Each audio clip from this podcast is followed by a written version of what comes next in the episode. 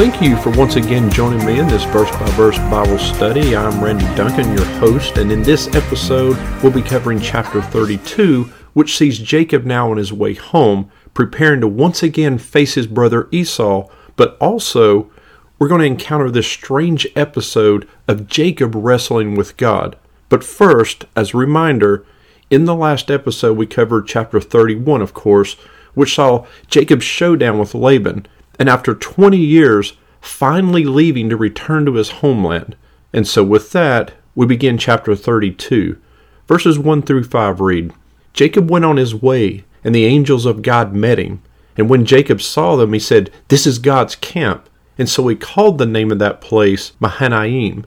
And Jacob sent messengers before him to Esau his brother in the land of Seir, the country of Edom, instructing them, Thus you shall say to my lord Esau, Thus says your servant Jacob, I have sojourned with Laban, and stayed until now. I have oxen, donkeys, flocks, male servants, and female servants. I have sent to tell my Lord, in order that I may find favor in your sight. So again, Jacob finally leaves Laban. And as he does, a new era in the life of Jacob and the formation and development of the people of Israel is about to begin. And it tells us that Jacob is met by angels of God. And that's it. Nothing more. No details on what happened or what was said. Now, maybe this is just a sign to Jacob of God's promise to protect him, even as he prepares to once again face Esau, when God promised, I will be with you, as well as a reminder to Jacob that he would worship God if God brought him back home safely. But we're told that Jacob sent messengers ahead of him to his brother Esau. Now, this is actually the first time the Bible records a human sending messengers, because normally it's God who sends messengers, but the messengers of God are angels, although they appear in human form. So, just as God has sent messengers to Jacob, Jacob now sends messengers to Esau. And what is the message they're going to give to Esau? Well, first, Notice how they are to begin their message. Thus says your servant Jacob. Notice how Jacob begins the conversation by stating that he is Esau's servant. Jacob is beginning to right the wrong that he had committed years earlier by stealing Esau's birthright. He begins by acknowledging Esau's rightful place, and so he takes the first step in giving up the rights that he stole, trusting God to fulfill his promise. And so you'll see that he repeatedly refers to Esau as his Lord and himself as Esau's servant. Jacob believes that Esau has now hated him for 20 years. And so he now wants to show respect to Esau, hoping to remove some of the hate from his heart. Jacob also tries to explain why he hasn't tried to make peace with his brother over the last 20 years, telling him that he's been with Laban all this time. But notice that he does tactfully leave out the reason he went to Laban's in the first place, which was to flee Esau, who wanted to kill him. But Jacob's message then transitions to describe the wealth that he has acquired, maybe hinting that he has the ability to compensate Esau if he needs to, to sort of pay him off. Verses 6 through 8 continue. And the messengers returned to Jacob, saying, We came to your brother Esau and he is coming to meet you, and there are four hundred men with him. Then Jacob was greatly afraid and distressed. He divided the people who were with him and the flocks and herds and camels into two camps, thinking, If Esau comes to the one camp and attacks it, then the camp that is left will escape. So Jacob sent his messengers as a means to gather some intelligence in his preparation to meet Esau. Well, the messengers return with an update for Jacob, all right, but their message is that Esau is on his way. He's coming to meet you, and he has 400 men with him. it says that Jacob was greatly afraid and distressed. Yeah, I bet he was, because it appears that Esau has also obtained intelligence about Jacob's movements, and he's coming to meet him. Notice that they don't say, Your Lord is coming to meet you, which is how Jacob instructed them to address Esau. They say, Your brother is coming to meet you. Now, when they say he is coming to meet you, the Hebrew phrase for coming to meet that's used here can either mean as friends or enemies. And so Jacob can't be sure which it is. But the fact that he's bringing 400 men with him, that's a bad sign. Because that was about the standard size of a militia back then. Remember, Abraham took 318 men against a group of kings when he rescued Lot. And so this isn't a good sign. It doesn't sound good at all to Jacob, and he's terrified. So, out of fear, Jacob divides his people into two camps. He can't just retreat, because then that would have violated the non aggression treaty and the boundary agreement that he had just made with Laban. Not to mention that he's traveling with women and small children, and so all he can really do here is try to minimize his losses, which is why he says if Esau comes to the one camp and attacks it, then the camp that is left will escape. In other words, Jacob is hoping to save at least part of his family. Verses 9 through 12 continue. And Jacob said, O God of my father Abraham and God of my father Isaac, O Lord, who said to me, Return to your country and to your kindred, that I may do you good. I am not worthy of the least of all the deeds of steadfast love and all the faithfulness that you have shown to your servant. For with only my staff I crossed this Jordan, and now I have become two camps. Please deliver me from the hand of my brother, from the hand of Esau, for I fear him, that he may come and attack me, the mothers with the children. But you said, I will surely do you good, and make your offspring as the sand of the sea, which cannot be numbered for the multitude. So again, Jacob is fearful. He's in great distress here. And so he begins to cry out to God. And what we see in these verses is actually the longest recorded prayer in the book of Genesis. Jacob is finally developing a relationship with God. And so perhaps he can also develop a right relationship with his brother Esau. In Jacob's prayer here, he actually admits that he's not worthy of all the love and mercy that God has shown him.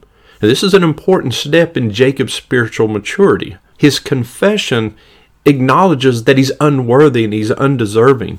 Just an observation, but how many of us today could say this exact same thing and it still apply to each of us?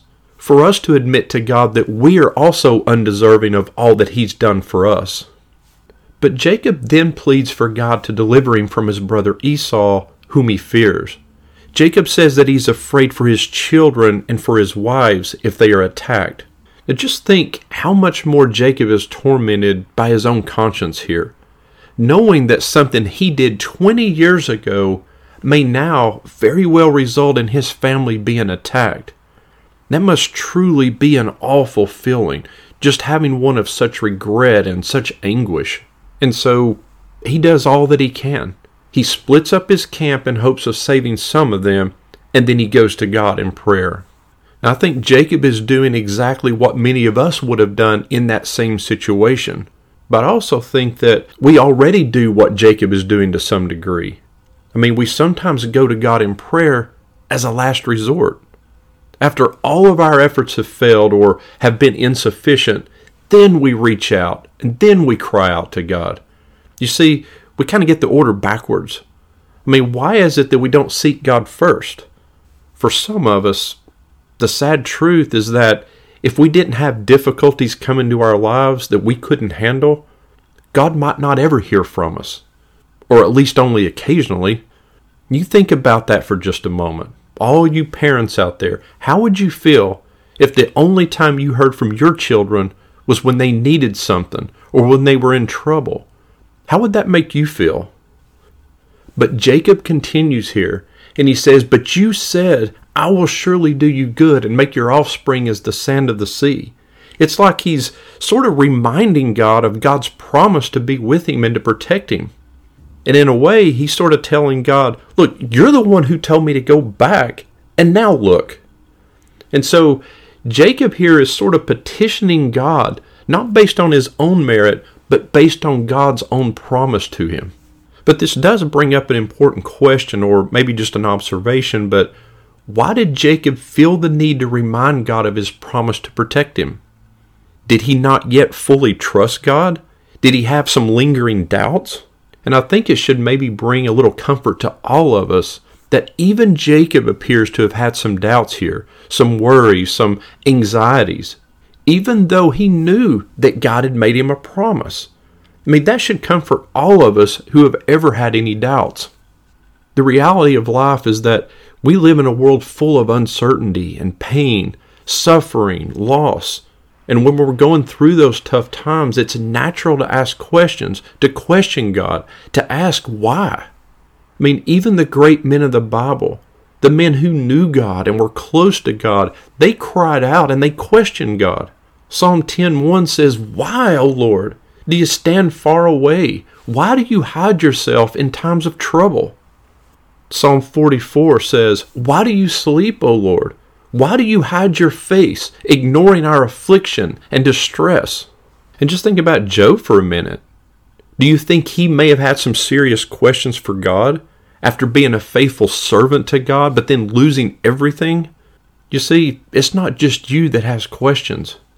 And it's okay to have questions. But remember this Job never received an answer from God as to why and you may not either. And just like Job, God may require you to simply trust in His wisdom, to trust that there is a greater purpose and plan that you can't understand in the present moment. But we continue with verses 13 through 21, which read And so he stayed there that night, and from what he had with him, he took a present for his brother Esau 200 female goats and 20 male goats, 200 ewes and 20 rams 30 milking camels and their calves, 40 cows and 10 bulls, 20 female donkeys and 10 male donkeys. These he handed over to his servants, every drove by itself, and said to his servants, Pass on ahead of me, and put a space between drove and drove. He instructed the first, When Esau my brother meets you and asks you, To whom do you belong, and where are you going, and whose are these ahead of you? Then you shall say, They belong to your servant Jacob. They are a present sent to my lord Esau. And moreover, he's behind us. He likewise instructed the second and the third, and all who followed the droves. You shall say the same thing to Esau when you find him. And you shall say, Moreover, your servant Jacob is behind us.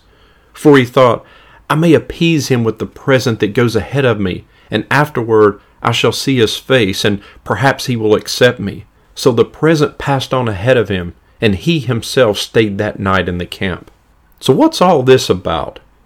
Jacob begins to gather gifts to present to Esau, and his plan is to try to pacify his brother with free gifts. And a total of 550 animals is a very large gift, a fitting gift for a servant to his Lord, to whom he owes his life. And so, this is a fitting tribute in recognition of the giver's subordinate status. But notice also how Jacob ordered the gifts. He didn't send them all at once, but he spaced them out. There's an arrangement of presentation here, a, a series of increasing value. Jacob here, he's trying to make a positive psychological impact on Esau, hoping that Esau will just be overwhelmed by everything. And so he presents him with the gifts in the most dramatic way possible. He presents them in waves or droves, and Esau has time to check out the gift, to listen to the message of the servants, and then the next wave of gifts arrive. And this happens over and over.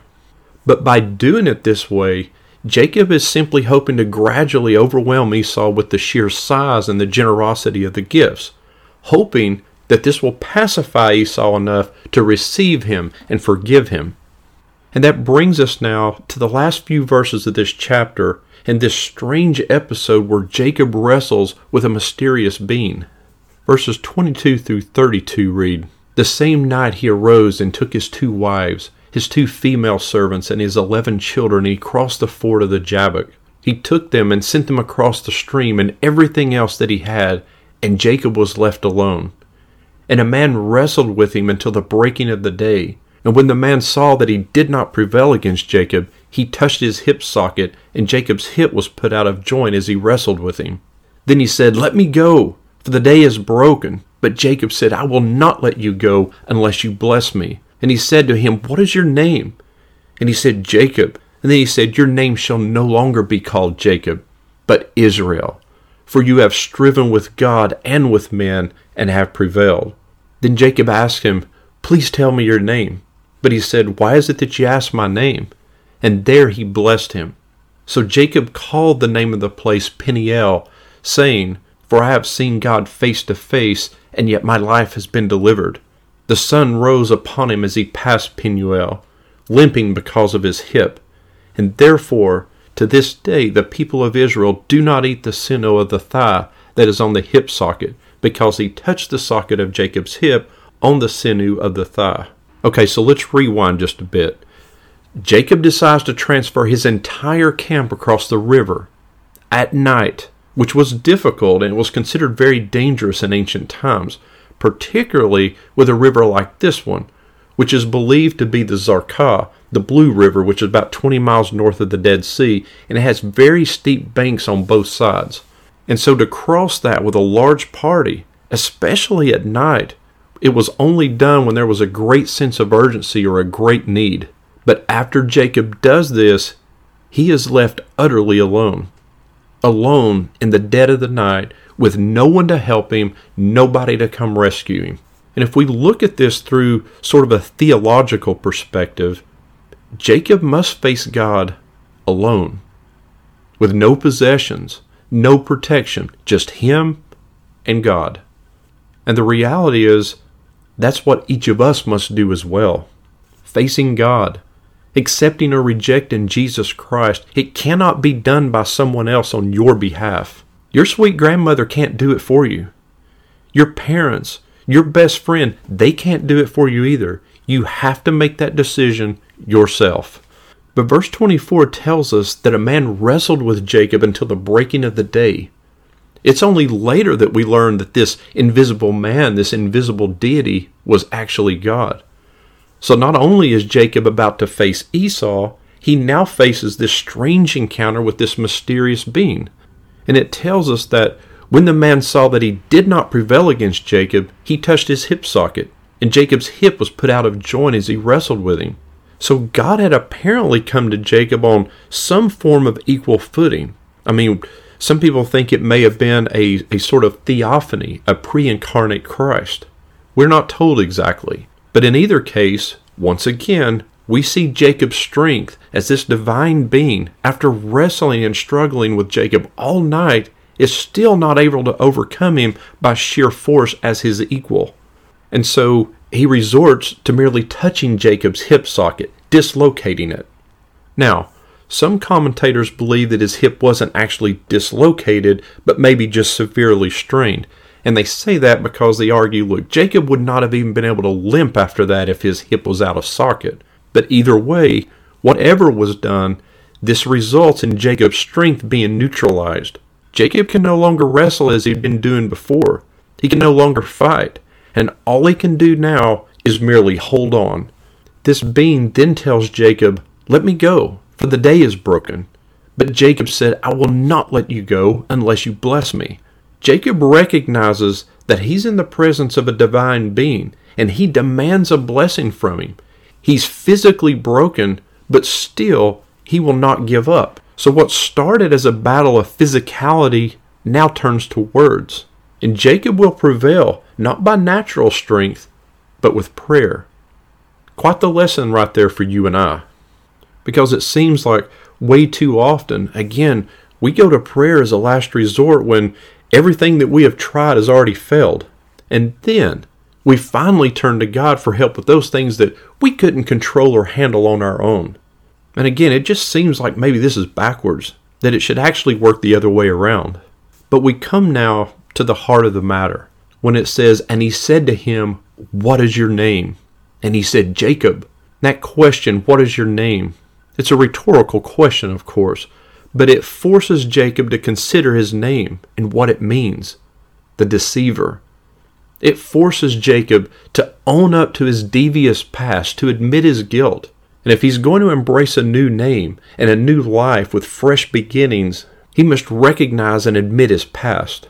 And then we have some of the heaviest words in the Old Testament in verse 28 when God says, Your name shall no longer be called Jacob, but Israel. For you have striven with God and with men and have prevailed. So God changes Jacob's name to Israel. Now, the Hebrew actually reads, It shall no more be said when addressing him as Jacob. And it indicates a spiritual change, a sort of spiritual metamorphosis. Jacob's new name represents a change from a deceiver, a supplanter, into a prevailer. And up until now, he's prevailed over people by deception and trickery. But now he'll prevail with God, and in his dealings with people, no longer through his physical strength, but by his words. And he still has a desire to prevail, but his desire is now properly oriented. This new name reminds me of 2 Corinthians 5:17, which says, "Therefore, if anyone is in Christ, he is a new creation. The old has passed away; behold, the new has come." This is what is happening here with Jacob. He has now come face to face with God. He's encountered God, struggled with God, and he's been blessed by God. And Jacob will become a new person with a new name and a new perspective and a new destiny. God renames Jacob Israel. The name Israel comes from two words Yisra, meaning struggle, and El, meaning God. And so Israel means struggle with God. The name Israel is associated with struggle and triumph in the face of overwhelming odds. And God tells him that he struggled with God and with men, and he's prevailed. Jacob struggled with Esau. He struggled with his father Isaac, and he struggled with Laban, and he has overcome. And now he struggled with God. And by clinging to God, Jacob overcomes in the face of tremendous adversity. And God rewards his sincere commitment to the blessing. Jacob had feared for his family and for his descendants, and now he can be assured that he will become the patriarch of a nation named Israel. And again in verse 29, Jacob asking, Please tell me your name. But he said, Why is it that you ask my name? In Judges 13, Manoah asked the angel of God, What is your name? To which the angel replies, Why do you ask my name? Which is the same response we see here. In both cases, their answer suggests that the person asking has not yet fully realized who they're speaking with. And their response is sort of like asking, Don't you realize who I am? And it's only later that they fully realize that they've encountered the deity. It's interesting. It was only after the resurrection did it finally sink in for the disciples.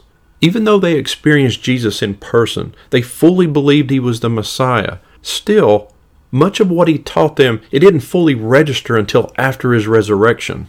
We also see that Moses asked a similar question of God at the burning bush, but he doesn't receive a name. God merely replies, I am what I am, which basically means I exist or to be. I am. You see, the pagan gods all had names, and so it would be normal to ask for God's name. But what name would do God justice? What sort of name would describe God? No matter how you choose to describe God, it comes up short. Because the reality is, for some things we experience or see in our everyday life, there are truly no words that can fully capture the moment. And any words we try to use to explain to someone, they just seem to fall short of fully communicating what we felt or what we experienced. I mean, it can be something as simple as a beautiful sunset or the birth of a new baby into the world, whether it's love or beauty or a sense of being in just complete awe or overwhelmed by something, sometimes words just fall short.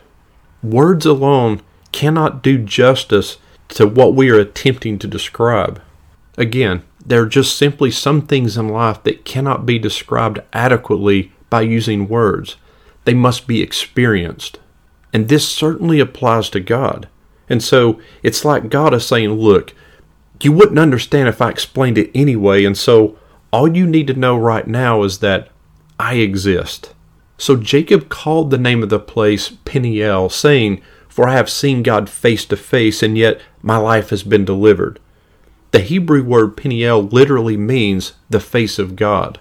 And so, as we bring this chapter to a close, I think it's important to pause and consider a couple of things. First, as we have seen with Jacob's journey and in his wrestling with God, God's presence doesn't necessarily mean that we will have no difficulties in life, no conflicts. Second, when we stop wrestling with God and we simply cling to Him, hold on to Him, we might discover that He has been there for our good all along. It reminds me of Christ's promise in Matthew 28 20 when He said, I am with you always, even until the end of the age.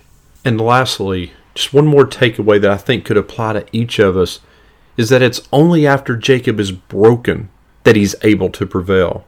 It's only after he's been physically broken, when he loses his physical strength, that he prevails through prayer. After God injured his hip, he's left with nothing else to do but simply cling to God. It sounds a lot like what Paul wrote in 2 Corinthians 12, talking about leaning on Christ rather than himself when he said, When I am weak, then I am strong.